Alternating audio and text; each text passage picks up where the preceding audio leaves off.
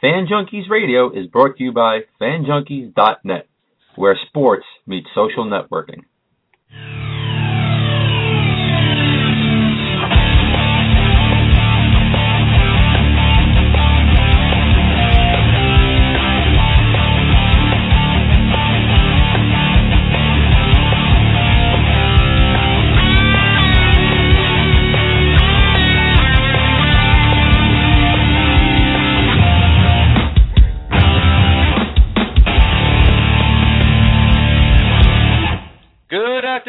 Gentlemen, and welcome to another episode of Fan Junkies Radio. I'm your host, Jonathan Ragus. Alongside me, as always, my partner in crime, Mike McShane. Mike, what's going on today, man? How are we doing, Jonathan? It's the longest day of the year. It is. And, you know, it's only noon, and it already feels like it's been two days long for me. it, it, you know, it's all like that, too, but I've been up since five o'clock, so I think that's the reason why it's feeling a little bit longer. Oh, man. But at the same time, it's Friday and it's summer, so. It's it's light out at five in the morning, too. It is. It is. Let me tell you, I woke up and I kind of thought it was around seven thirty. Yeah, I, I, I, I have uh, I I have been awake at that time. I generally do not rise at that time, but I am awake at that time sometimes. I might just be going to bed about that time. Oh, man. That's pretty bad. Uh, yeah. Oh, first day of summer. What a nice, uh, what a nice, uh, and it's a beautiful day here too. It's it's a beautiful day, and it's Friday, like I said, and it's summer, and we're gonna have a good show today. It's a Friday show. We have a lot of things exactly. to talk about, and a very special guest joining us at around the twelve fifteen, twelve twenty mark will be Julie Buehler. And if nobody's ever heard of that name, Julie Buehler hosts her own show called Buehler's Day Off, Monday through Friday, one p.m. to four p.m. on ten ten K X P S out in Palm Desert, California. So what does that mean? We're gonna talk California sports with Julie. We're going to talk about the Lakers. We're going to talk about the Angels. We're going to talk about the Clippers. We'll talk about anything California, Mike. Anything California. There you go. I love it. Uh, it's going to be a good one, man. I'm, I'm, look, I'm looking forward to that because, as everybody knows, Mike and I, we love to talk about the mess the of the Lakers. Lakers. Absolutely. I think it's what? It's got to be our number two topic, at least our number two. It's uh, what? It's uh, steroids, biogenesis, P E Ds, and then the Lakers. And your age. Uh, that does come up occasionally, too. Occasionally? I think it comes up a little bit more than that. Just so long as it's not linked with P E Ds. That's oh, yeah. Oh, yeah. Or Tony Bosh. Right. But guess what? We will be talking about that as well. So, wow, it's going to be a great show for us here today. Yeah, really. We got that on the agenda. I think we got a little bit of everything on the agenda. We absolutely do. So let's start it off, Mike, with Today in Sports. Today in Sports, I'm going to take us back to got kind of a sad day for a lot of people, nineteen thirty-nine. Uh, you, uh, just thinking about the year, Jonathan, any guesses? nineteen thirty-nine? Yes, on this day. Uh, I could probably guess a bunch of things, but I'm not going to because okay. I don't want to look like a bum today. Lou Gehrig quit baseball due to his illness. Yep. Lou Gehrig. Yep. It's, you know what? I just mentioned that just before the show. I was listening to James Gandolfini reciting Lou Gehrig's speech at Yankee Stadium a few years oh, ago. How about that? And since we weren't on air for this, we do want to say, uh, you know, we do pass our condolences on to the the friends and family of James Gandolfini. Everybody knows him as Tony Soprano from The Sopranos. Amazing Broadway career, amazing movie career. Uh, passed away a couple of nights ago at the age of fifty-one. Huge, huge, huge New York Jets and New York Rangers fan, Mike. So I've seen a lot of James Gandolfini at Jet Stadium and at M S G. And, uh, wow, I was shocked to hear about it. It really was shocked. I was shocked, to be honest with you. Uh, number one, that he was as young as he was. Mm-hmm. I actually thought he was older than that. He started uh, Sopranos when he was thirty-seven. I know. Crazy. When huh? you go back, when you go back and take a look at, and I, and I got to be honest, I've never actually had the opportunity to see a lot of The Sopranos. In fact, I've never even seen a full season. Yeah. Uh, it's on my it's on my to-do list. Um, but I have seen clips from, you know, the first season. And when yeah. I heard that, that, you know, he was as young as that when when, this, when the uh, series first started, I'm thinking to myself, holy smokes, he looks he looked older than that then. He did. He did. But uh, fifty-one, wow. Yeah, fifty-one. He was a great guy. I mean, everything you hear about him was, you know, everybody was talking about how, you know, oh, Tony Soprano, Tony. No, because James Gandolfini was an actor. He acted that. Everybody said he was completely night and day from that role. Sure. Great guy. Uh, I, I loved his acting career. One of my favorite roles, believe it or not, was uh, when he played the mayor of New York City in uh, The Taking of Pelham Bay one two three. Okay. But he was phenomenal in that. And I think he was phenomenal in everything he did. Just uh, it's real sad that he passed away. He was way too young, uh, James Gandolfini. And like I said, uh, you know, a big Jets and Rangers fan. So for the Jets and Rangers uh, world, I mean, we lost, uh, you know, a great fan of the teams. So, you know, th- that's the problem with playing the kind of role that he did, though, in The Sopranos. Yeah. I think that once you play that kind of a role, it, it's it's without a doubt one of the most stereotyping types of situations you'll put yourself in. Even when you take a look at uh, other actors and even actresses who have played in mob-type films, frequently that is what they're known for, and you find them starting to show up in similar genre-type pieces down the line. Yeah, but he didn't, thankfully. I mean, he did a couple of little things. I mean, there was just a you know a movie on Nickelodeon one of my nephews were watching. Sure. It was called Nicky Deuce, and there was him and all these other guys from The Sopranos were in it. And, you know, he, he didn't look great. He didn't look great. Uh, you know, he looked a little bit bigger than he normally was. Um, you know, but then I saw some video from him from just a couple of weeks ago, and he looked like he lost a little weight. Mm-hmm. He looked good. He was happy. He was in good spirits. And then all of a sudden now we got these uh, pictures leaking out from his final day um, and, and and final night in Italy, because he was over in Italy with his thirteen-year-old son, who is a huge Los Angeles Kings fan, by the way. And um, he, he didn't look that good. He, he looked really? bigger again. Yeah, he didn't wow. look that good to me. So uh, I was shocked to say, because everybody was telling me how bad he looked in that movie. I saw it. I was like, wow, but I just saw some videos of him, and he looked really, really good. He was in good spirits, um, you know, talking about David Chase and The Sopranos. And, you know, real sad, real sad for, uh, you know, fans of James Gandolfini. Um, you know, I was a fan of his. Uh, I'm not going to say one of the biggest fans. I enjoyed his work. Uh, but, you know, it, it is a sad. So, uh, you know, our condolences and prayers out to uh, his family and friends over there. Real sad. Real sad, Mike. Uh, let's start it off with uh, the N B A Finals today, Mike, because guess what? We do have a champion, and unfortunately it's not the San Antonio Spurs, who I would have liked to congratulate today, but congratulations to the Miami Heat nonetheless. Uh, you know, you guys won it. You know, you won it fair and square. Uh, you, you did a damn good job. Mike, Dwyane Wade looked good last night. Uh, LeBron James looked good as he did in the whole series, and you know what? You got to give big, big props to one of my favorites, Shane Battier, who, if it wasn't for him last night with eighteen points off the bench, they possibly wouldn't have won this game. Yeah. Well, this game, um, in my opinion, lived up to uh, all of the hype coming off of Game Six. Uh, when you when you take a look at Game Six, and I, you know, a lot of people are putting that one down as potentially one of the greatest, most classic basketball playoff games ever. Yeah. Game Seven, in my opinion, did live up to it. Now, the end score wasn't as close as that, but when you take a look at it, uh, quarter by quarter. Uh, Miami was only up by two at the end of one, uh, continued to only be up by two at the uh, halftime. Uh, by the end of three, uh, they were up by only one. Yes. Uh, this game was won, again, in the fourth quarter. Mm-hmm. Um, and really, I, my opinion, I think really in the last couple of minutes, two turnovers by Ginobili just put a fork in it. Yeah, it, it definitely killed him. You could see the age killed him in that Game seven as well, Mike. Uh, I just you know. sat here. I mean, I, I was screaming at the set at Ginobili. It, I couldn't it, believe those turnovers. It, it it was it was it was bad. You know, especially that missed shot at the end by Tim Duncan that could have, yep. uh, you know, gave them a big lift. But in the end, going into the offseason, there's one thing the San Antonio Spurs have to do, and that's get a bench. You got to get a bench because it was terrible. Gary Neal just looks lost.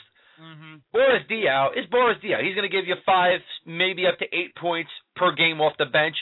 He's okay, but he only played thirteen minutes. You know what? When you can play a guy like Thiago Splitter, who you depended on most of the season, play him only four minutes as a big man off the bench right. in Game seven, that's bad. Right. That's bad. You know, you have to get a bench, San Antonio. You have to get a bench. Gregg Popovich, I thought he did another phenomenal job of coaching this Spurs team throughout the year and in this playoffs. Um I don't see his coaching as an ill effect on why San Antonio lost. Absolutely not. I see the age being a little bit of a factor there. Absolutely. And, you know, Miami just, you know, they took that game. And when they were down three two, that was a big, big game for San Antonio to win. They gave all the momentum over to Miami, like you said, Mike. Yeah, I, I you know, you had to kind of think that some of that was going to happen. Now, you, you know, I know a lot of people were saying going into Game seven, look, it was anybody's game.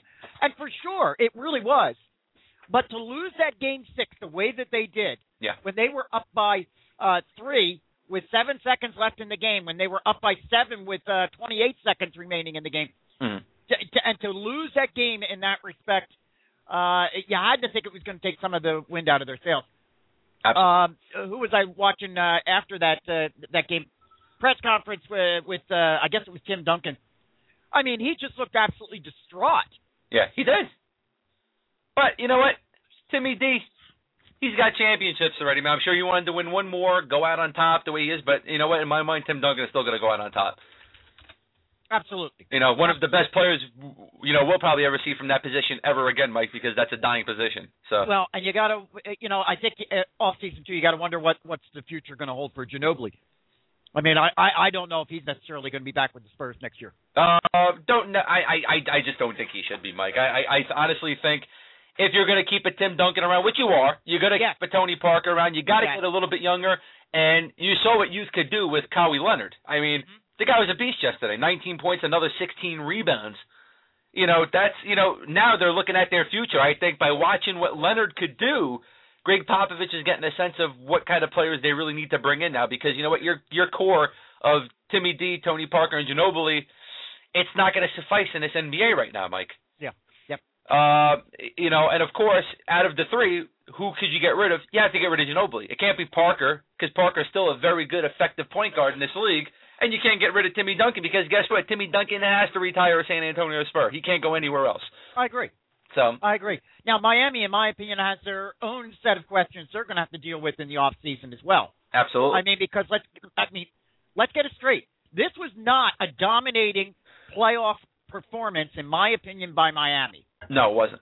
All right. I mean, they won. They won it fair and square, and that's fine, and they're the, they're the champion for the second year in a row. Yes. But you cannot look at this and, and, and start labeling dynasty on this team. No, you can't. You can't. There, there were a lot of question marks on this team. Chris Bosh. Big, big question mark. Another oh, yeah. just awful, awful night of play from Chris Bosh.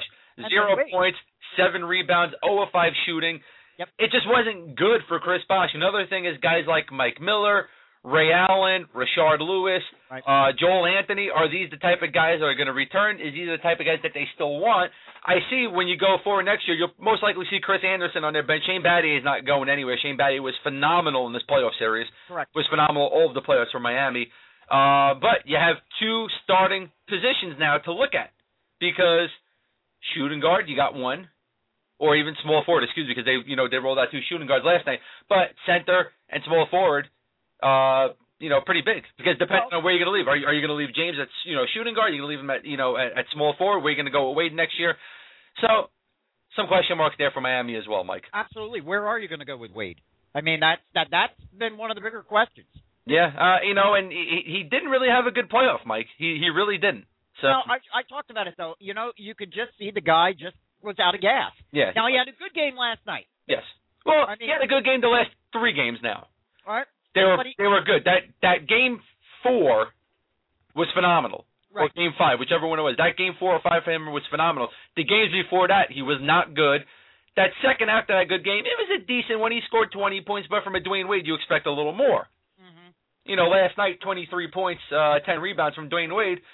He was another big reason why the Miami Heat won last night, because if he would have disappeared, on top of Bosh going oh for five and zero points, on top of Miller going oh for four from three-point land with zero points, mm-hmm. you know, Shane Battier's eighteen points wouldn't have been enough, and especially Ray Allen, another twenty minutes for him, and he didn't do anything. Zero points for him as well. So a lot of question marks, Mike. Yep. For both teams. So that's fun, man. You know, you know, two teams going into Game seven in the N B A Finals, and we're talking about them like, what are they going to do for next year because it looks like they're falling apart. Yeah, it's a, a kind of a funny irony to it, isn't it?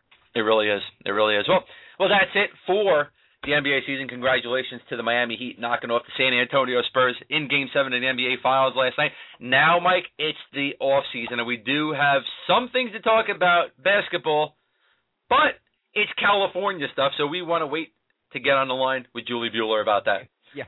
Because I want to get her opinion. So let's go right into the N H L Stanley Cup Finals, Mike.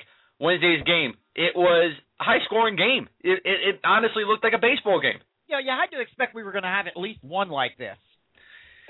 I don't know, eleven goals in one game. I wasn't expecting that, especially with the way uh, Tuukka Rask has been playing. And we know Corey Crawford's a little bit Swiss cheese with his glove side. But uh, even with that, you know, I was expecting maybe four goals going against him.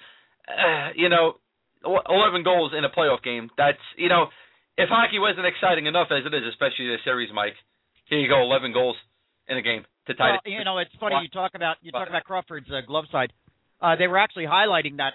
I think at least four, if not five, of those goals uh, came on uh, on uh, right right there at the glove side.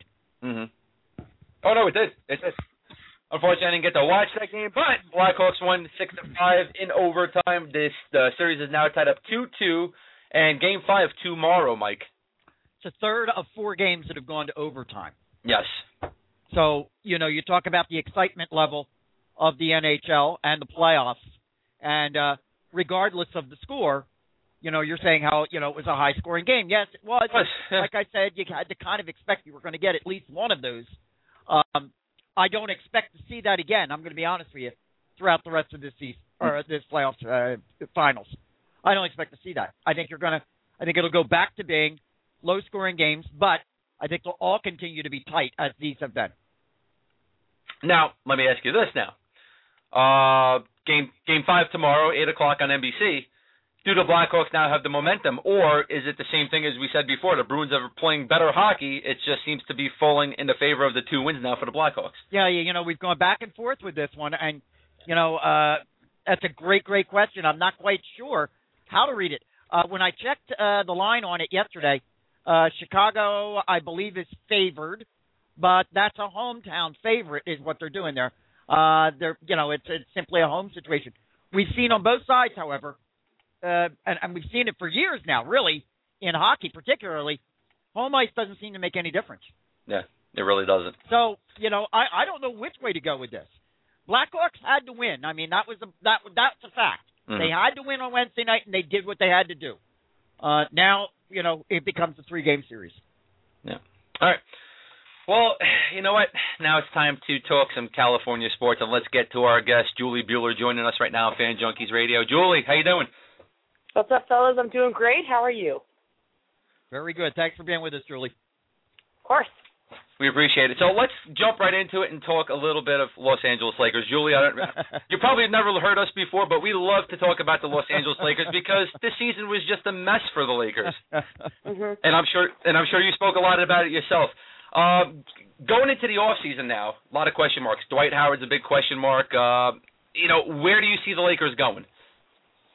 Um, well, not up, and I think that's an important distinction because it's generally been the paradigm of a Lakers fan to expect a championship contending team, and uh, this is going to be some really interesting years in Laker history because, A, you have a, a pretty peculiar coaching situation, we'll say right. uh, peculiar to be kind to Mike D'Antoni. I think that arguably could have been one of the worst hires in coaching history, considering the roster that Kupchak built and uh, how how badly Antoni was D'Antoni was able to utilize that roster. But yeah. That's one caveat, and, and that's almost as big a deal as that should be. That's almost, uh, you know, fourth on the list of big things that are going to be happening this offseason. Um, the Dwight Howard thing is big, too, whether or not he goes or stays. I don't think that there is anything, anything, that happened last year that made you think, okay, Dwight Howard is going to stay for the for uh, existential reasons. The only reason he's going to make a decision is likely based on money, and we know the Houston Rockets can offer him more money, and um, and also Texas doesn't have that state income tax, so he'll make more money in Houston. Right. So I, while Kobe came out and said that they're going to, uh, he thinks Dwight Howard's going to stay put. I think that's a fifty-fifty shot at best. I think it's a coin flip, and, and I think it's a crapshoot to assume that. And then, fellas, as if those two issues weren't weren't enough to keep Laker fans scratching their heads, you have this ruptured Achilles right. of Kobe Bryant. I mean, this iconic franchise player that you hope could sail into the sunset Um, actually crashed and burned on a deserted island, fellas, and he's out there all by himself yeah. and and looking around going, am I ever going to be as good as I once was? Well, um, from the doctors I spoke to, and believe me, I, I've spoken to a lot of uh, therapists, doctors, you name it. Of course, Kobe has the best help on the face of the planet, but, man, you mm. rupture an Achilles, you may never be the same again. So very, uh, very interesting things, and Laker fans, they just have to kind of sit back and wait to see what happens. This whole gym bus versus genie bus, how does Phil fit in? It's all uh, it's all very soap opera-esque. Julie, you've kind of got your finger, I'm sure you do, on the fan base there. what's the sentiment from the Laker fans with regard to Howard? Uh, is is there, you know, are fans saying we want him back or get him the hell out of town, uh, or is it nonplussed? They just don't care. Yeah, that's a great question, and you know what? They just don't care. The bigger, the bigger issue, yeah, yeah, exactly. The bigger issue is Kobe. Um, there was so much excitement last summer when the Lakers signed Steve Nash. I was probably the only sports talk radio host that said, whoa, ease off the throttle here, ladies and gentlemen. Um, A, he's thirty-nine. B, yeah. He doesn't play defense. And um, and I took a lot of heat for that. But um, Laker fans were so excited about that. And then Dwight Howard came along, and it was just like, man, sign us up for the Larry O'Brien trophy five times over. Um, and and like I said, fellas, you have to remember, this is a fan base that expects to be in the N B A Finals every yep. year. This is not yeah. a fan base that knows what a rebuilding year is. It's not like the Clippers fan base. So um, they they honestly, it, every time I take a straw poll of where do you want Dwight Howard to go, I get probably fifty-five, forty-five, let him go. Um, and okay. then, then you have you have about forty-five percent, maybe sometimes forty percent, depending on what he's saying in the media, um, that say, nah, punt him. We don't need him. Um, mm-hmm. So it's, it'll be interesting to see what happens. I hear what you're saying about Kobe uh, and, you know, the question marks that are surrounding his injury. But, I mean, seriously, is there any doubt that Kobe Bryant is going to come back? There's little in my mind. Well, there should be a lot more than a little. There really should be. I mean, physiologically, look, Kobe's the Black Mamba. I, I'm one of the biggest Kobe apologists, probably in sports talk radio. I think he's he's he's one of the uh, the truly great players um, in in our generation. Um, and what he does, you know, like if I'm trying to push through one of my workouts, I think what would Kobe do, and I get a couple extra reps out. So there you so go. There, there's yeah, there's no question he is a, a great great player. But guys, I don't care who you are. You've got seventeen years of basketball on your body. You can't no. will the body to say, oh, yeah, let's turn the clock back to being twenty-five. And, and uh, fellas, a ruptured Achilles for a twenty-five-year-old is a bad, bad sign. A yeah, it's a big deal. Achilles for a thirty-four-year-old, that is, that's almost a, you know, take him in the back and make glue out of him type of sign. So, mm-hmm. um It is. It's a bad thing. Can Kobe come back? If anybody can, it's Kobe. And like I said, he's got the best doctors around him. But there should be more than just a little doubt in anyone's mind. So it sounds like your prognosis for the Lakers at this point is fan base get ready. You're looking at a couple of years of mediocrity. I can't tell you how many times I've said that on air. Can't okay. tell you how many times I've said that on air. Yep. I said, I said, Laker fans, buckle in. Look, I'm a forty-niners fan, fellas. I have one team in all of sports, and it's the Niners. And uh, we were mediocre for uh, over a decade, and then Jim Harbaugh came along. So um, I get it. But for a Lakers fan base, they do need to understand expect- you, you cannot go through a season at that fever pitch expectation of we're going to get to the – we're going to be in the finals. They eke into the playoffs this year, okay? Next yeah. year, it's going to be even worse. Yeah. I mean, well, well, Jonathan, it sounds like you and I've got fodder for the next couple of seasons. Oh, absolutely. Listen, awesome. it, you know, it wasn't like the Los Angeles Lakers were setting the world on fire this season anyway. They fired Mike Brown after five games, which yeah. both Mike and I here, we thought that was just ridiculous. Bernie Bickerstaff, uh, I thought, did a phenomenal job coming in as the interim coach there for a little bit. Should have left him there, and then all of a sudden, here you go with Mike D'Antoni coming in with a totally different system where, right. you know, the only person that could really run in that system probably over there was Steve Nash at the time and most likely Kobe. Do we have to look well, at the Lakers no, wait, and point wait. fingers at them? Fellas, the only guy that could run in that system was Steve Nash five years ago, not Steve Nash of today. Why do you think he ended up on the bench injured all year long? Yeah. No, yeah, you got to point your finger at the players. Yeah, sure, but I yeah. think more importantly, you point your finger at Kupchak saying, "Yeah, D'Antoni is our guy." When we big have up. a big man that we want to build around, you're not going to yeah. build around Steve Nash. You're going to build around, around Dwight Howard. You need no. to get a head coach that's going to suit to Dwight Howard's game plan and game style of play. They didn't do mm-hmm. that. It's an absolute failure in in oversight, and um, now you're stuck. because Mike Brown's under contract, and you have D'Antoni. They, they signed to a four-year deal, uh, okay? Yep. I, I just feel like punching myself in the face for that.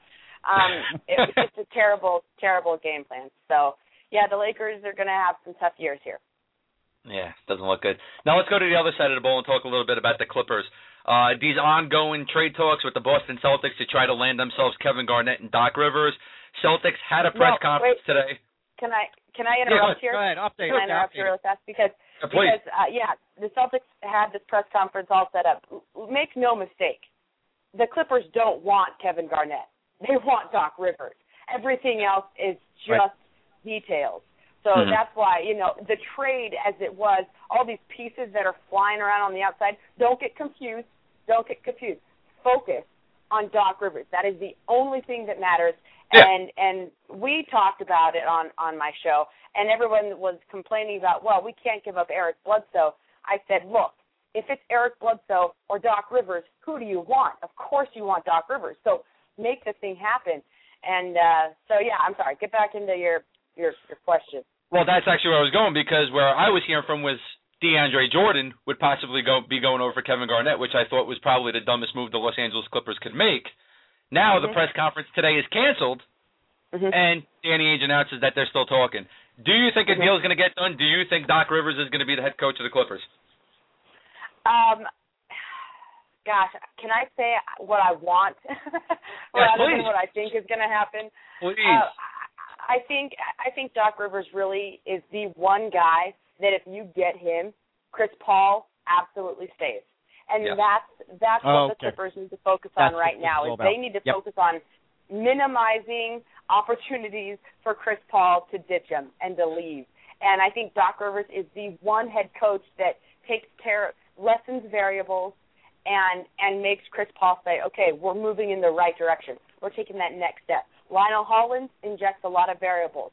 Shaw, mm-hmm. Byron Scott, a lot more variables. If I'm Chris Paul, if, if the Clippers pull off this Doc Rivers deal, then I know, all right, the Clippers are a committed franchise. They want to move forward in winning. But if you're a player and you just gave the franchise their greatest season in franchise history and they fire the head coach, fellas, that reeks of San Diego Chargers getting norbed to me. I mean, yeah. you just don't fire a head coach after the best franchise season ever unless you have a plan B, which the Clippers clearly did not, and they're hoping to somehow uh, piecemeal together a plan B in, in Doc Rivers. That's the only guy that I think is out there that you can bring in, and Chris Paul says, okay, I'm staying put. Every other, every other head coach, you're looking at the same type of situations, Chris Paul, as you are Dwight Howard. fifty-fifty shot, no loyalty there, and, and how much money are we looking at? Yeah. You might be answering my question, Julie, and that is um, the question I had was, why do the Clippers want Doc Rivers so badly this year? If I'm not mistaken, he only has one year left, and then he'd be available. Why don't they just wait the year? It sounds like what you're no. saying is this is a way to cement that Chris Paul goes nowhere. Yeah, absolutely. And, and Rivers actually has three years, twenty-one million dollars oh, okay. left on his contract. Um, but, but yeah, that's the deal, fellas, is, um, you know, you bring in any other head coach and Chris Paul is going to kind of be scratching his head. Are we going to regress or are we going to continue moving forward? And, right. and absolutely, Chris Paul has put a stamp of approval on Doc Rivers. And, um, and I think that's why the franchise is going to be pushing heavily towards that. And I think, too, it's important to note that, that, um, the, the Celtics and the Clippers are still talking because I'm sure Doc Rivers has told Danny Ainge, look, I think it's time for me to move on. I think it's yeah. time to, to kind of, you know, I've been here a long time. I, I want to see what the grass looks like on the other side. And and I think Danny respects that. But the talks wouldn't continue unless Doc Rivers wanted to be a Clipper. Yeah. That's a good point.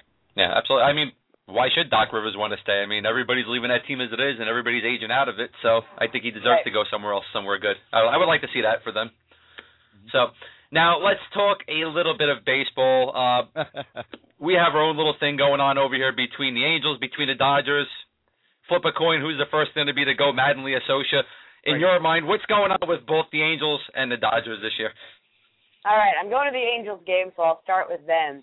Um, the Angels have a very similar problem to the Lakers, fellas, in that They have a manager, Mike Scioscia, who likes to play small ball, and a G M, Jerry DiPoto, who signed a bunch of home run hitters.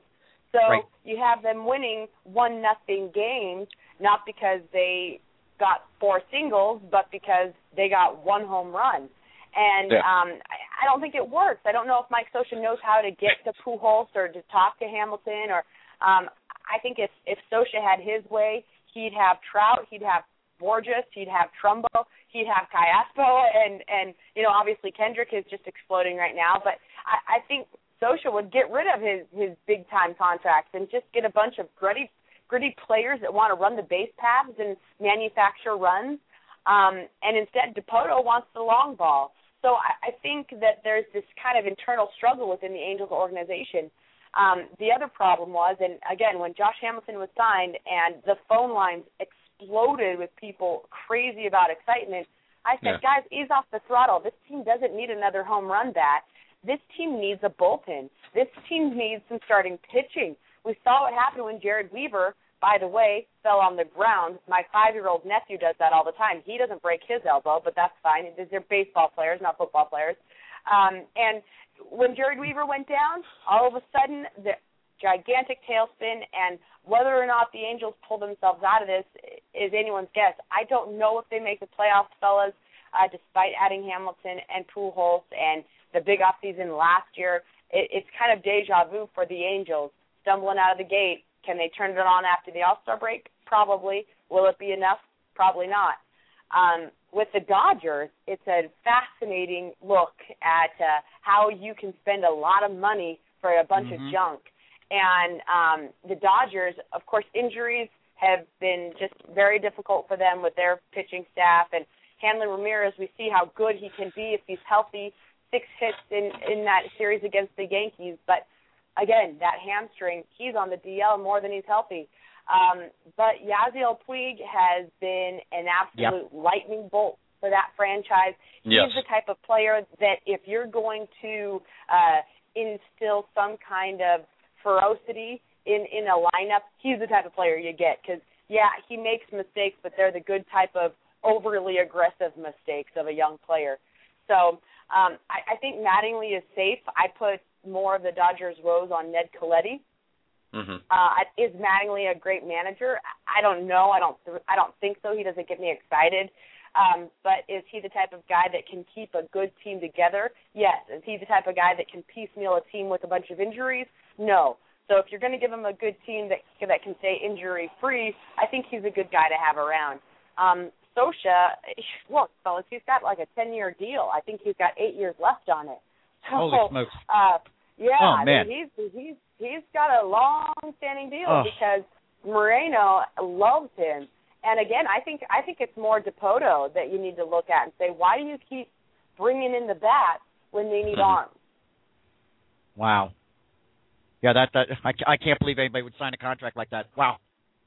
Yeah. Right? Yeah, especially, yeah. Well, he's been, and he's been around a while there anyway, so. I, I can't believe anyone would offer a contract like that. I know why Scioscia signed that contract. Yeah, sure, right. I don't know why oh, yeah, anyone absolutely. would offer that contract. Man, sounds like the Islanders signing people. uh, well, that's good. Uh, well, Julie, you know what? We want to thank you for uh, taking the time out of your schedule to join us today to talk a little California sports, and uh, hopefully we can get you back on in the future with us. Great stuff. Hey, you got it, fellas. Anytime, and uh, have a have a good day in New York. It's only about eighty here today in SoCal, so... You know, it's getting close it's to cool that. Day. It's getting close to that here. Yeah. Yeah, it's more awesome. humid here than anything. So. Yeah, awesome. Well, you guys have a great day. Good talking to you. Thanks, Thanks Julie. So Good stuff talking uh, California sports with Julie Buehler out there in Palm Desert, California. She hosts Buehler's Day Off on ten ten K X P S Mondays through Fridays, one p.m. to four p.m. Pacific time. You can also listen to it streaming on team ten ten dot com. Yeah, she uh, uh, good insight there on both the Clippers and the and the Lakers. Really interesting stuff. Yeah, I didn't know uh, Scioscia was on a ten year deal and still had eight years. I didn't know that either. That's that's ridiculous. Yeah, I did not know that. I thought he was still uh, working on his uh, last deal. I mean, what do you? They're they're kind of hogtied. I mean, you yeah. can't. Get, what do you, what the what the heck are you gonna do with that? No, they are. Man, what the hell is going on in L A with these coaches? Wow. They're going to be on tap for about three, uh, you know, three to four coaches before Scioscia's deal even uh, ends up. Yeah, exactly. Oh, man. All right, Mike. Well, let's uh, keep it into the baseball field here. On Wednesday, we mentioned uh, right at the end of the show, actually, I just got the text message that uh, supposedly A-Rod met Tony Bosch, the uh, biogenesis uh, founder, at the uh, last year's A L C S after uh, the Yankee slugger uh, sought help after uh, going in through a one for nine slump. Mike, seriously, how stupid can you be? Well, to bring this guy to the A L C S. Yeah, stupid or arrogant? Both. You know, um, you know, A-Rod's arrogant. Oh, absolutely. I mean, when when you uh, threw that one at me the other day, uh, you might remember. I mean, my response was just one of absolute uh, astonishment. I couldn't yeah. believe that somebody would be that arrogant uh, as to flaunt this situation. Mm-hmm. Um, you got to wonder, you know, and I, I, you know, conspiracy theory. You know, you got to wonder, and you've, you've mentioned it yourself before, Jonathan, and I hate to kind of buy into your camp there, but you got to wonder whether Major League Baseball had some inkling about some of this stuff as it was going on. You you would have to think. I mean, listen, you're not going to have these guys walking around Yankee Stadium and really nobody not knowing what's going on. Yeah. Right? You would think, exactly.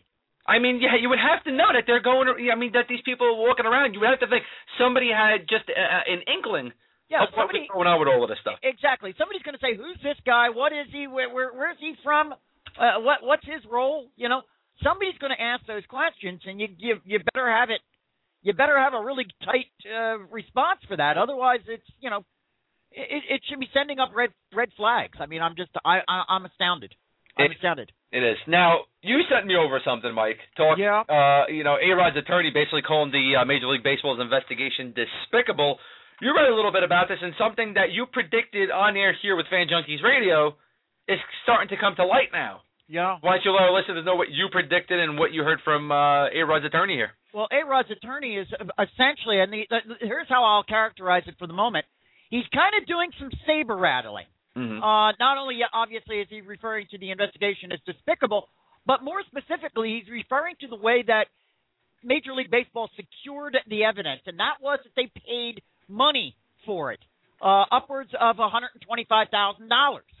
Yeah. Uh, and I brought this up before, um, a, a number of uh, weeks, months ago now, uh, that when you start getting into that kind of thing in a realm of jurisprudence, this is going to become very, very um, touchy. Yeah. Because now you've paid for evidence. Now, just consider for a moment you're going to try to submit that. In some respects, just by virtue of paying for it, you've tainted it. Mm-hmm. Uh, and that's exactly what his attorney is claiming. Uh, I could see this thing getting completely bogged down in legalese as attorneys continue to fight over the Uh, legality of the evidence, the uh, uh, what's the word I want, the uh, uh, how reliable the evidence is. You know, all of these kinds of questions are going to come up, and I had predicted it right here on this program, uh, like I said, a number of months ago when we got first talking about this. Yeah, it's funny. The uh, attorney, uh, A-Rod's attorney, actually also represents Francisco Cervelli and Yasmani Grandel of the Padres, who are both linked to biogenesis. Correct. So, correct. I mean, seriously, coincidence or what? Oh, well, no, no, that obviously, I mean, that's that's no coincidence at all. Uh, and, and, you know, even there, you know, those of us who are laymen, we look at that, with, you know, and our eyebrow goes up. But the bottom line is, look, he's a paid, I guess, for all intent and purpose, civil attorney, defense attorney, however you want to look at it. And I'm not going to let that affect it. He's going to do his job as an attorney, and he's doing it. He's yeah. bringing up all the right questions because these are the legal questions you're going to have to get into. Major League Baseball has got a problem with this case. Trust me. Oh, absolutely. And this it's funny because – be, you know, and it might be why it's taking so long for this whole thing to flesh out. Well, I think they're going through A to Z and trying to find every little loophole possible so nobody can come in and attack them for what they did as well, M L B, to get the evidence. Correct. So I, I, I just think there's there's so much going on behind closed doors, Mike, that nobody knows about. Right. And I, I, I and I'm telling you right now, I still wouldn't be shocked if we don't see any suspensions until the off season. It wouldn't surprise me either. It's going to disappoint me, but it's not. It wouldn't surprise me uh, because as I as, as you just pointed out, and as I I guess I'm, I'm pointing out as well, this whole thing is so now kind of legalistically convoluted mm-hmm. that, and I agree with you, I think what they're doing is they're lining up their ducks. As I pointed out the other day as well, I think they also are lining up all of the all of their targets, let's put it that way, because I don't think that they want to come out with suspensions on a handful and then, like I said, maybe ten days, two weeks, two months later, be laying down more suspensions. I think they want to do this in a wide sweeping sort of way. Uh, but that being said, uh, A-Rod's attorney is bringing up some very, very, in my opinion, legitimate, legalistic questions that I think could really, really bog the whole thing down.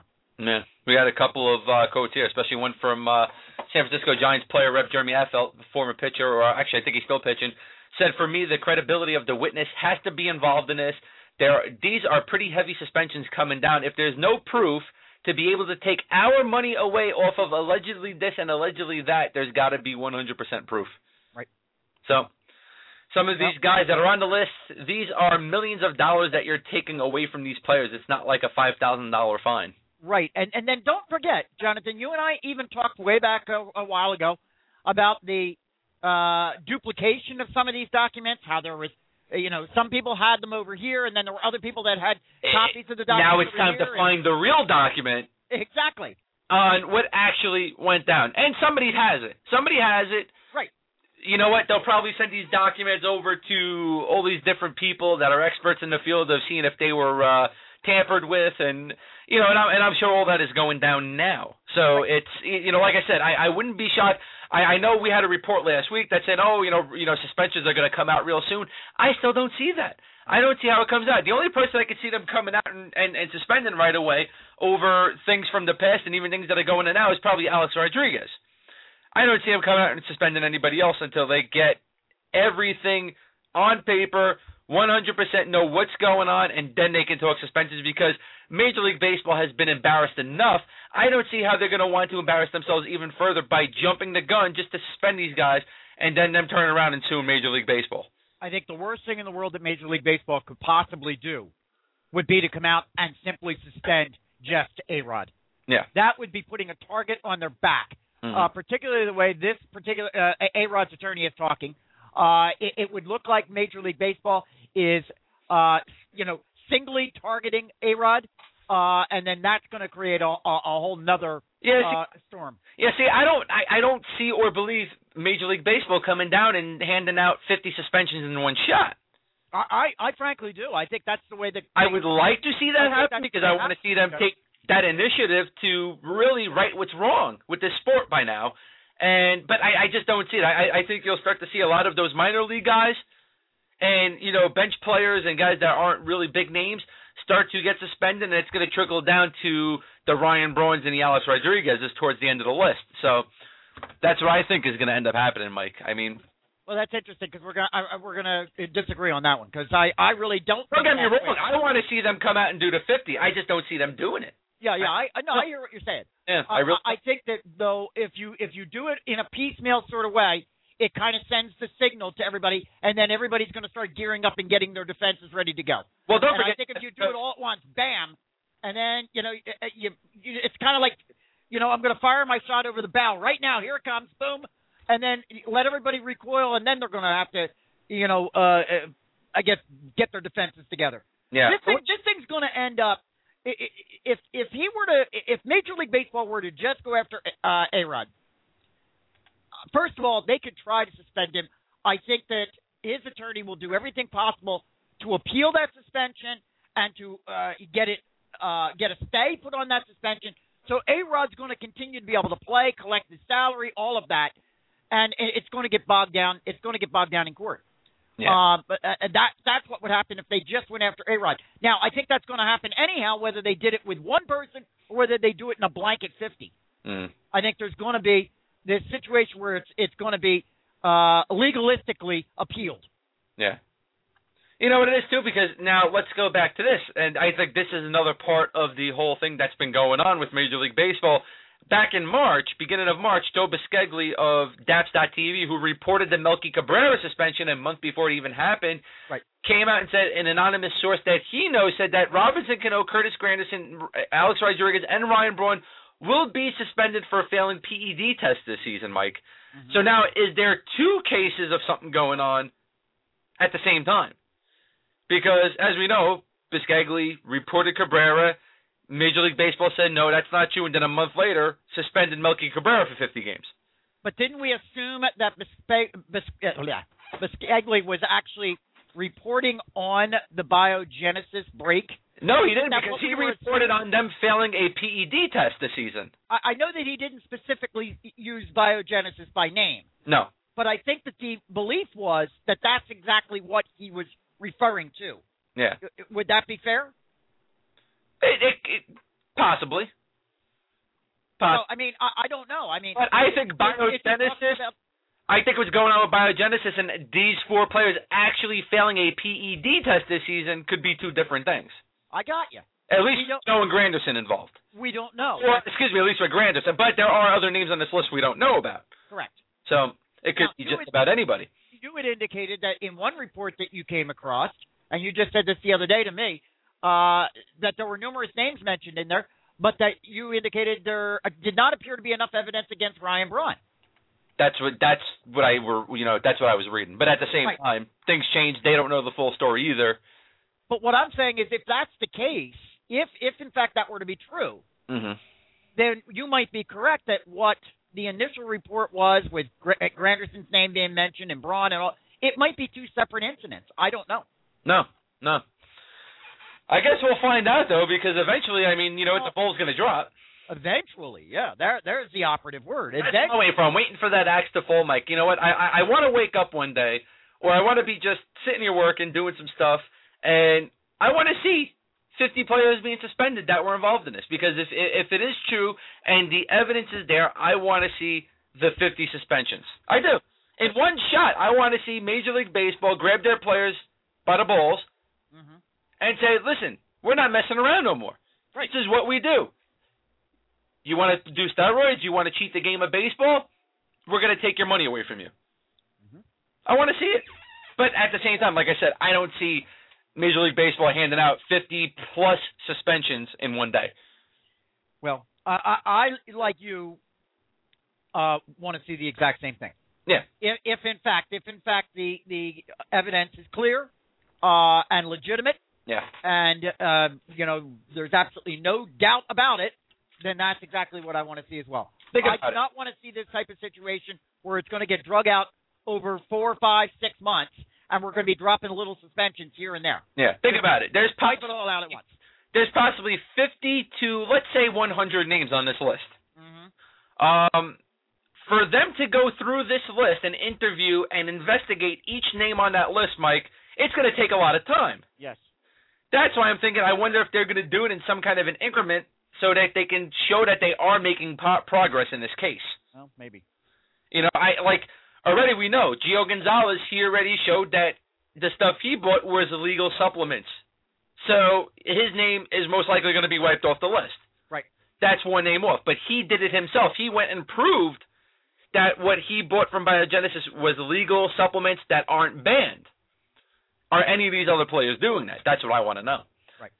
So it's it's going to be a big one, Mike. It's it really. Oh, yeah. No, you're absolutely right, and I, I think both you and I are saying, uh, albeit we might be saying it in different ways, that it could be a while before this all gets worked out.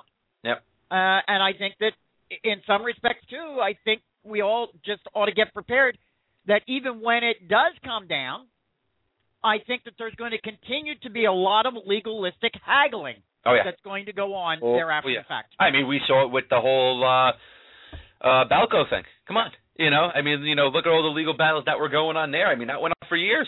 Yeah. You know? And today it's still going on if you think about it. So, all right, enough of uh, that. Let's get into a little. Hey, look at there, Jonathan. We got into our two big topics that we talk about here on Fan Junkies Radio all the time. In one show. We did it in one show. The Lakers and P E Ds. Oh, I love it. I, I love it.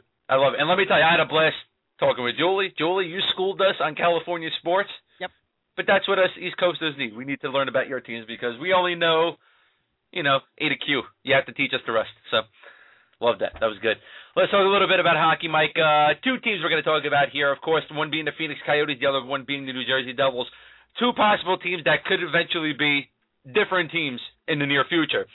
Uh, today, the Glendale officials down in Phoenix, Arizona, are scheduled to meet in private uh, to basically discuss the future of the Phoenix Coyotes, Mike, to see if they are going to be in Phoenix for the foreseeable future. I'm reading that they're going to at least be in Phoenix for one more season. Everything that's going down now, it's basically being haggled over fifteen million dollars between uh, you know, Phoenix and, and, and that Renaissance group that were that, that were purchasing the Phoenix Coyotes, Mike. Correct. Um, you read what's going on. You've heard what's going on. Ultimately, in the end, do you see the Phoenix Coyotes in Phoenix for, who knows, the next five to ten seasons? Yeah, the interesting thing that I'm reading from this one, and apparently the meetings that are taking place today are with the city council. Mm-hmm. Uh, and it's city council uh, that apparently is considering the proposals being made uh, by by this uh, Renaissance uh, Sports Entertainment uh, group. Yeah. I, you know, I, I'm curious about that because, you know, obviously I don't live in, in Phoenix. You got to wonder whether – I mean, is city council fighting to keep the Coyotes there? You know what? I would think that some people on the council may actually want them to go so as not to be the financial drain that they are. They have to go, Mike. Uh, you know, it's it's a shame because I love the Phoenix Coyotes. I like where they are. But in the end, they got to go. Well, I don't understand, too, why any realistic, reputable company as this Renaissance Sports and Entertainment group might be. I can only assume that they are, yes, if they've got the financial wherewithal to pull this off. Why would they be interested in purchasing the Coyotes and leaving them there in Phoenix? Yeah, I don't even know. I, I don't get it. Uh, the, the other thing, too, is, Jonathan, and we've talked about this one, what does the N H L want? I don't know. Uh, right. Because exactly. the story, you know what, the story constantly changes. Exactly. No, the, you know what? It's the Coyotes are a financial drain not only in Phoenix right now, but on the N H L as well. Correct. You think it would be in the N H L's best interest interest to yep. move them to a yep. city that's gonna, you know, just throw money at them? You would think it would be in Phoenix's best interest. So if I'm an elected city council member, I, I got to do what's right for my constituency and for my city. Yeah. Uh, why would I want to continue a relationship, a partnership with a sports franchise that is only turning out to be a financial drain? Yeah. There's something going on down there because I know. This is, the whole thing is weird. Yeah, because I read about a week ago that there was discussions within the N H L of actually shutting down the Phoenix Coyotes for a full season. Correct. And now today it comes out that head coach Dave Tippett re-signed with Phoenix for five years. What in the world? So, you know, they're they're bouncing us around. There's something screwy going on here. Something in the water down in Phoenix, huh? I mean, it's it, it's a very, very odd situation. You know, you and I both talked about. Look, I don't have I, I don't have I don't have a stake in this. You know, yeah. I really don't care. I'm going to be honest with you. I don't care whether Phoenix stays in Phoenix or doesn't. You know, but looking at the situation, you and I have talked about so many better places that the N H L would be represented than places like New Jersey and uh, uh, Phoenix. Um, and, you know, of course, now the Islanders are trying to address their issue. There are so many better places for the N H L to be represented. Yeah. So I don't really care whether they stay in Phoenix or not. If they want to stay in Phoenix, that's fine. Yeah. But I frankly think that Uh, a, a N H L franchise would be better suited in other locales. Yeah, I just looked it up, Mike. Uh, Sean Leahy over at Puck Daddy said that if Quebec were a strong possibility for the Phoenix Coyotes moving there, Dave Tippett most likely would not have re-signed with Phoenix. He did sign with Phoenix, however, because I believe he got word that it's either going to be Phoenix or Seattle, and his daughter and his grandchild both live in Seattle. So. Well, The, according to the article that that uh, I sent over to you this morning from U S A Today, where they're talking about the fact that the city council is meeting today, yeah, it gave the impression, it, it gave a very good impression here, at least. I mean, that's the kind of tone the article took, that this team is going to stay in Phoenix. I think the team will stay in Phoenix for another season, possibly two. The ice in Seattle and that arena will not be ready until two thousand fourteen fifteen season. Okay. So they might work something out to stay in Phoenix for now, but I just – in the end, Mike, this team is not generating money, and nothing's going to fix that. Right. Because right. we've seen the Phoenix Coyotes go deep into the playoffs already, and nobody cared down in Phoenix. Well, right. Exactly. So and, and it's a shame because, I mean, they're not a bad team. No, they're not. They got a great head coach, a head coach that, guess what, if he came out and said, I'm not re-signing with them, I guarantee you he either would have signed with Vancouver – with Dallas or with the New York Rangers because he would have been the hottest coaching candidate. Mm-hmm. Phenomenal coach. You know, but in the end, it's what's going to happen. And it's going to continue to go on. We'll just keep updating people as we hear stuff and as we find things out. But, you know, the stuff, you know, the, the meetings are today down in Arizona. We'll talk more about it Monday if we hear anything. Yep. Another team, Mike, that could possibly be Um, on the move eventually, the New Jersey Devils. uh, Mike Ozanian from Forbes put out an article that, uh, you know, we knew about their debt, Mike, that they borrowed twenty-five million dollars from the uh, N H L. Right. They missed their first payment. Right. Now it comes out that, guess what? They have a two hundred thirty million dollars debt to pay back. Wow. That's a lot of debt. You know. I mean, you look at that debt, and you have to you have to say, the Devils aren't going to be no more, probably. You know, I, this can't go on. No. This cannot continue this way.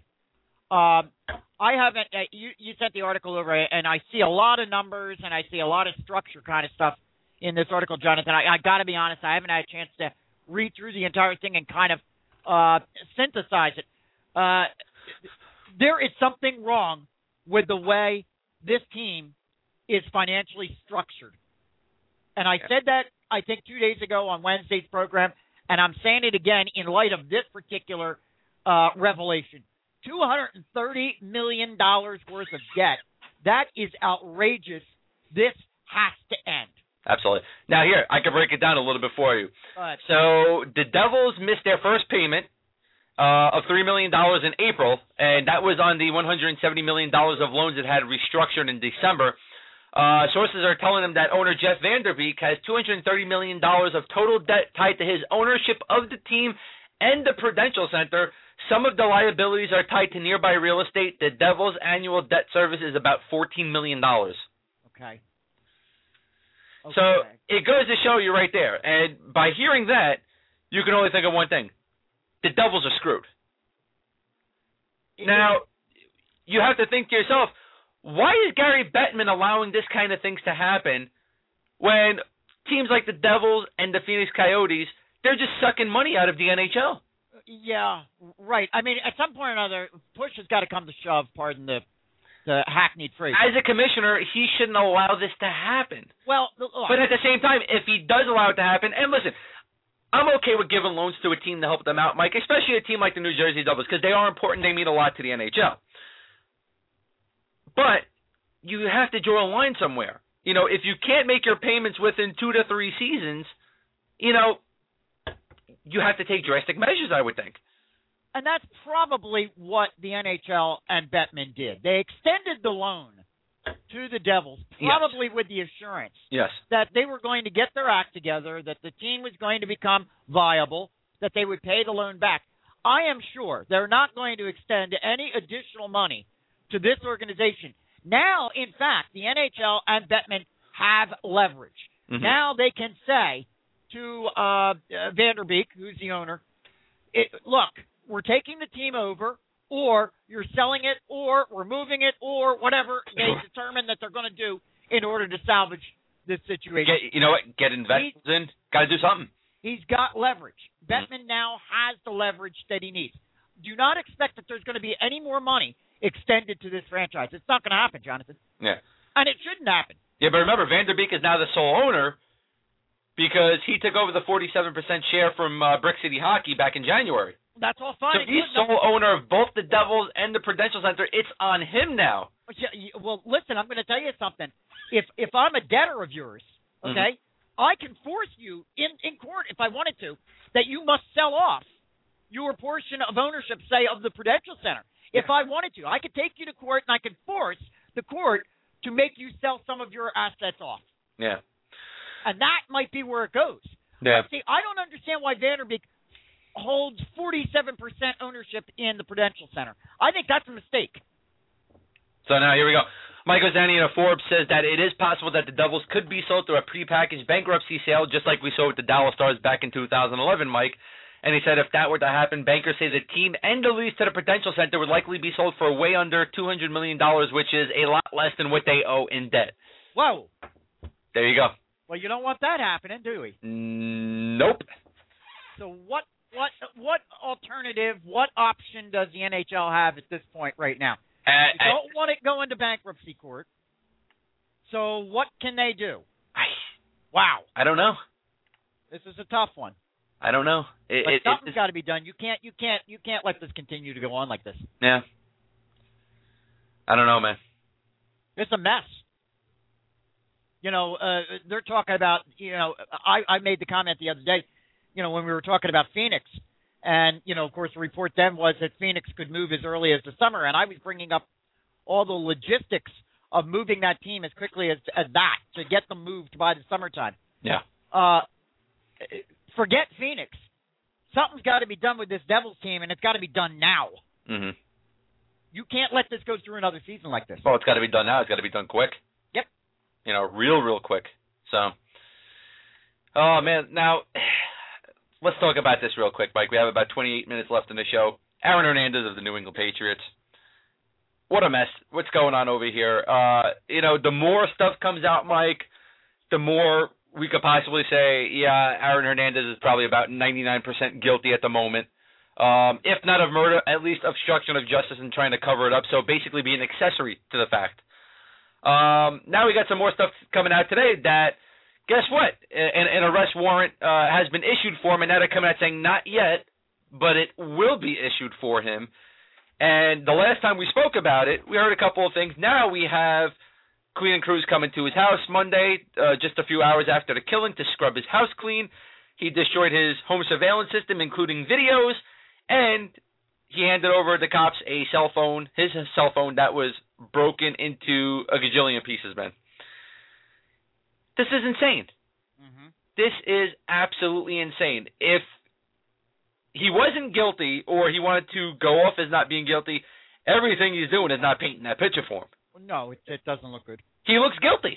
Yes. I mean, he, he looks guilty. There is no other way to say it. Now, he left his house yesterday. He went to Gillette Stadium to the practice facility. Team officials met him, escorted him out of the business. He is banned from everything Patriots right now. Are you serious? Yeah. I did not. I was not aware of that. He is banned. And also, another report coming out today. Um, ours, and, and, you know, this is being reported. Uh, I'm trying to figure out who is actually reporting it. Uh, oh, Larry Brown Sports is talking about it right now. Somebody on Twitter, I guess one of the writers uh, for the uh, Patriots said that, uh, you know, we all know he's got a lot of things going on, and, of course, a lot of stuff is coming out now. His stock draft, uh, excuse me, his uh, draft stock is just dropped because, uh, you know, teams are worried about gang-related activity with Aaron Hernandez. And now we actually got a report coming out now that he actually um, – threatened Wes Welker a couple, uh, uh, uh, I guess, about a season ago. Whoa! So uh, you know, a lot of anger issues, a lot of uh, attitude problems, a lot of bad tempers from this guy. Mm-hmm. Uh, Mike, every, everything you've been hearing, and we've been hearing a lot. Where do you think this is going to go? Because I know exactly where it's going to be going right now. Well, I'm going to be honest with you, Jonathan. I'm, uh, you know, and and. We talked only very, very briefly about this on last night's Five Minutes at the Frat House. Yes. Uh, which will be out very shortly. In fact, I'm. It's uh, YouTube's just about ready to go with it. But uh, oh, um, we touched on it very, very briefly. But we also made the statement that we were going to reserve judgment on it until all of the facts become known. Mm-hmm. Because as you just pointed out, there are so many things that are being reported at this point. And in this world today where information flies so quickly and so many people are, are willing to put themselves out on the line just to be the first person to have yes. a story up, yes. it turns out frequently to be inaccurate. I'm going to hold off any kind of judgment on this. Does it look good? No, it doesn't look good. It hasn't looked good from the very start when the story broke on Tuesday afternoon. Uh, did I post anything up about it? Yes, I posted up what was known at that particular time, which was that Aaron Hernandez was being investigated with regard to connection to a homicide. Mm-hmm. Uh, you know, I don't know how you can accuse him of obstruction of justice in, in, in this particular. I, I, I frankly don't think that's going to be because he's destroying gonna, evidence. No, I understand. Yeah, that. That's a federal law in every state. But but we're assuming that there was evidence to destroy. Well, that's supposedly the they have video now of him possibly an hour, two hours before the guy got killed with him and that guy.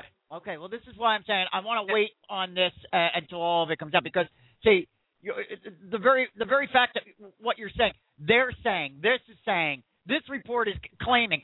All right, claims, let's see it all come to fruition. It does not look good right now at this point. Um, I don't know where it's going to end up. I don't know what the outcome might be. I have no idea what, if any, uh, uh, role uh, Hernandez played in this. I don't know at this point. I'm just going to wait and see how it plays out. I mean, listen, if his home security system is demolished, the cell phone they wanted from him is in pieces, handed to them by his attorneys, and they have records and, and paper evidence of a cleaning crew in his house scrubbing his house from top to bottom. Circumstantial. It's all circumstantial. Yeah, it's that's all circumstantial. You can you can try to connect the dots if you want, but that's not fair to do. We uh, can't sit here as a we cannot sit here as a public and, and blindly just connect the dots and say, see, see, see. Yes, I would I would agree with you that circumstantially it does not look good. Which but is, I'm which not is exactly what I said. I'm not going to sit here and say, well, you know, uh, it, it certainly appears the guy is absolutely guilty. I'm not going to say that. I don't know yet. You know, uh, that's that's where I'm. That's where I am with it. I'm well, on a lighter note, uh, Russian President Vladimir Putin has offered to uh, buy Robert Kraft a uh, new Super Bowl ring. uh, wow, the New England Patriots get some good news today. It's great. You know what? The circus left the Jets and went to New England. I like it. You're not kidding. I mean, what? You gotta wonder. I mean, uh, where where TiVo goes, trouble follows. I'll tell you. Oh. Uh, My like, goodness! Like I told Sebastian, I think the uh, you know what the bargain that uh, Bill Belichick made with the Devils running out. Oh, you're not. His one tight end's held together by stitches. His other is on a murder rap right now, and uh, God sent Tim Tebow there to uh, cleanse them. So I like it. Oh, not right. Here's another funny thing, man. We got to end the show with this. Uh, Pro Football Talk, Mike Florio. Not a big fan of them. So I got a kick out of this where uh, he actually got into a Twitter fight with an N F L mascot. Yes, he got into a fight with Jackson DeVille, the Jacksonville Jaguars, uh, Jaguar mascot. Pretty funny. It, it, it came down to the point where Florida didn't know what to do and was getting owned by this mascot that he actually had to throw out the traffic numbers to his website. Yeah, it, really? Yes. You know, this is like, in, in some respects, this is like, arguing with a with a with an eight year old. Yes. You know, seriously, I, I, I'm reading through the uh, the the. the Twitter. I thought it was damn funny, man. I'm reading through the Twitter feed right now, and Florio couldn't look worse. He looks so stinking immature; it's not even funny. This is ridiculous. Well, the funny thing is, Jackson uh, Jackson DeVille threw out the last tweet. He got the last word, and he said to Mike Florio, I can keep busting you up all night, but I got important things to do, like cleaning my litter box. Now go copy and paste.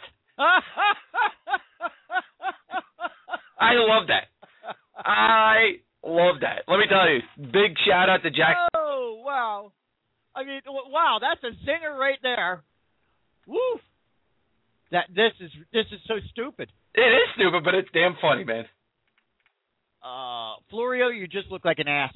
Honest to God, you look like an ass. We could have saved this one for Dumbass Monday.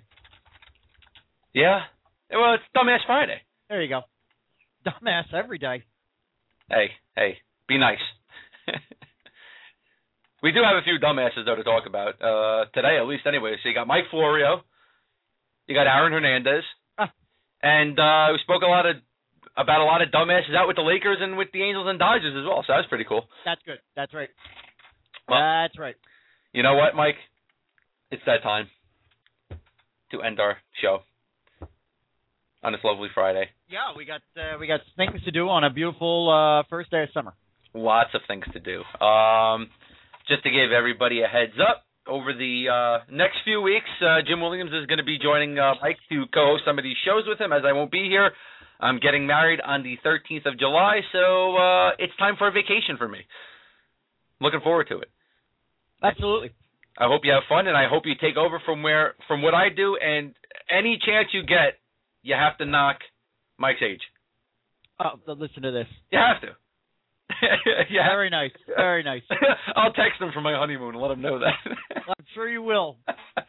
No, I'm just kidding. No, but everybody, yeah, but seriously, uh, yeah, so uh, Jim Williams will be co-hosting uh, these shows, a yeah. few in January and a few, uh, excuse me, a few, a few in July and a few in uh, August. For We'll let everybody know as they come up. Yeah, we miss Jim Williams on this show. We got to get him on before that, though, with us. So absolutely. I miss having Jim on here with us. So that's good. Um, like Monday, Monday next week, too, right? Monday next week? Monday possibly. next week, too, unfortunately, had a uh, funeral to go to. All right. Next week, uh, excuse me, tomorrow, one p.m., Mike? one p.m., one p.m., yes. yes. Frat House Saturday right here on the Fan Junkies Network. You can listen in to Five Minutes at the Frat House with Mike McShane hosting live, and then a recorded with, guess what, Mike McShane and our very own friend, the sidekick, Dave Weimer.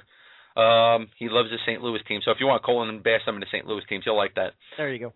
Uh, so, yeah, we, you know, once again, let's just send out a special thank you to Julie Buehler from uh, ten ten K X P S out in California. Host of Buehler's Day Off every Monday through Friday from one p.m. to five p. Uh, to, excuse me, one p.m. to four p.m. And you can listen to that on team ten ten dot com if you aren't out in Cali. Great show. They also even stream it on Ustream. We love Julie. Great, great person. We'd love to have her back on here in the future. I'm sure we will because, Mike, absolutely. It's sports. Was, oh, yeah. She, she was terrific. Uh, just great insight. And there's going to be plenty of times that we're going to want to just pull her in to talk about something major that happened in uh, one of those California teams. Yes. Uh, r- real quick, let me just point out, too, that you, you say it's one to four p.m. That's one to four p.m. Pacific, uh, Pacific time, so right. You have to add a couple of hours uh, depending on your uh, time zone. Yes, and that's team ten ten dot com, K X P S out. In you, sa- you said it does stream It does stream over on the Internet, doesn't yes, it? Yes, they do. Yes, they okay. actually listen to uh, – I, I do listen to Julie. Yeah, I'm going to have to and check it I out. I do listen to uh, out here on the East Coast in uh, New York and in Philadelphia, so – you even got the East Coasters listening to you. You know, you know your stuff, and we enjoy it. So absolutely, keep up the great work over there. Um, next Friday, Mike. Yep. Good show. We are going night hours, eight p.m. to nine p.m. Joining us uh, next Friday is former N H L defenseman Jason Strudwick. Played with the Rangers, the Oilers, the Blackhawks, and a couple other teams. We're going to be talking about his career with those teams, the current N H L Stanley Cup Finals, and we hopefully will have a uh, Stanley Cup champion by then. And uh, some current N- uh, N H L stuff, so it's going to be a lot of fun there. Looking forward to that. So don't forget, tomorrow, one p.m. Eastern time, right here on the Fan Junkies Radio Network. You can listen in to Five Minutes at the Frat House on a very special Frat House Saturday. And our guys last night had their uh, Sports Blogger program, right? That's right. Sports Blogger was last night. It was a good one. If you didn't listen to it, jump on blogtalkradio.com forward slash Fan Junkies, and you can listen to the archived version. Absolutely. Very, very good episode with John Leary and Scott Ballooney. So, for Mike McShane, I'm Jonathan Ragus. Enjoy your Friday and have a great, great weekend. Catch you tomorrow.